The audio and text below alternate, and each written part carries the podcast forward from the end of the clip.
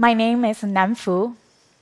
In Chinese, Nan means man, and Fu means pillar.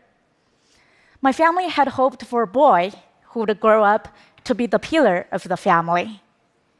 And when I turned out to be a girl, they named me Nanfu anyway. I was born in 1985, 6 years before China announced its one-child policy. Right after I was born, the local officials came and ordered my mom to be sterilized.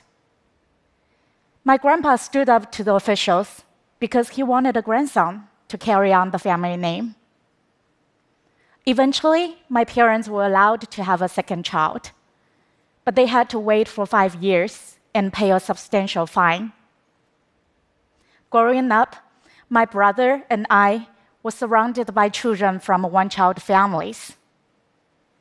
I remember feeling a sense of shame because I had a younger brother. I felt like our family did something wrong for having two children. At the time, I didn't question where this sense of shame and guilt came from. A year and a half ago, I had my own first child. It was the best thing ever happened in my life. Becoming a mother gave me a totally new perspective on my own childhood, and it brought back my memories of early life in China. For the past 3 decades, everyone in my family had to apply for permission from the government to have a child. And I wondered what it was like for people who lived under the one-child policy. So I decided to make a documentary about it. One of the people I interviewed was the midwife who delivered all of the babies born in my village, including myself. She was 84 years old when I interviewed her. I asked her, "Do you remember how many babies you delivered throughout your career?" She didn't have a number for deliveries. She said she had performed 60,000 forced abortions and sterilizations. Sometimes, she said, a late-term fetus would survive an abortion, and she would kill the baby after delivering it. She remembered how her hands would tremble as she did the work. Her story shocked me. When I set out to make the film, I expected it would be a simple story of perpetrators and victims, people who carried out the policy and people who are living with the consequences. But that wasn't what I saw. As I was finishing my interview with the midwife, I noticed an area in her house that was decorated with elaborate homemade flags. And each flag has a picture of a baby on it.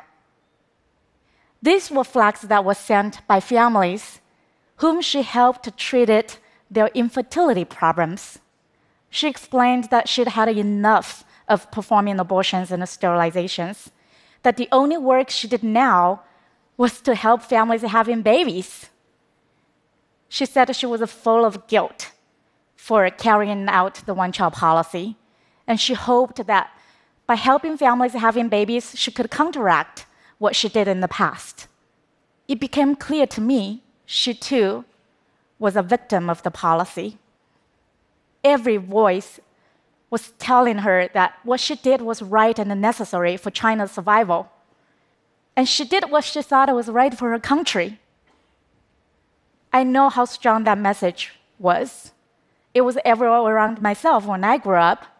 It was printed on the matches, playing cards, textbooks, posters. The propaganda praising the one-child policy was everywhere around us. And so were the threats against disobeying it. The message seeped into our minds, so much so that I grew up feeling embarrassed for having a younger brother.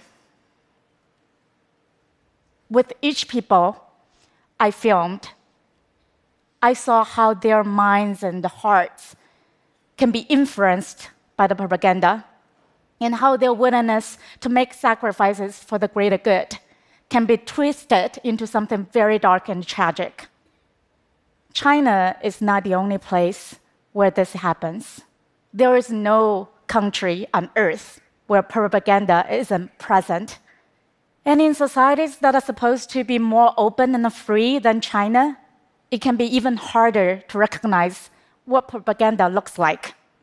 It hides in plain sight as news reports, TV commercials, political campaigning, and in our social media feeds.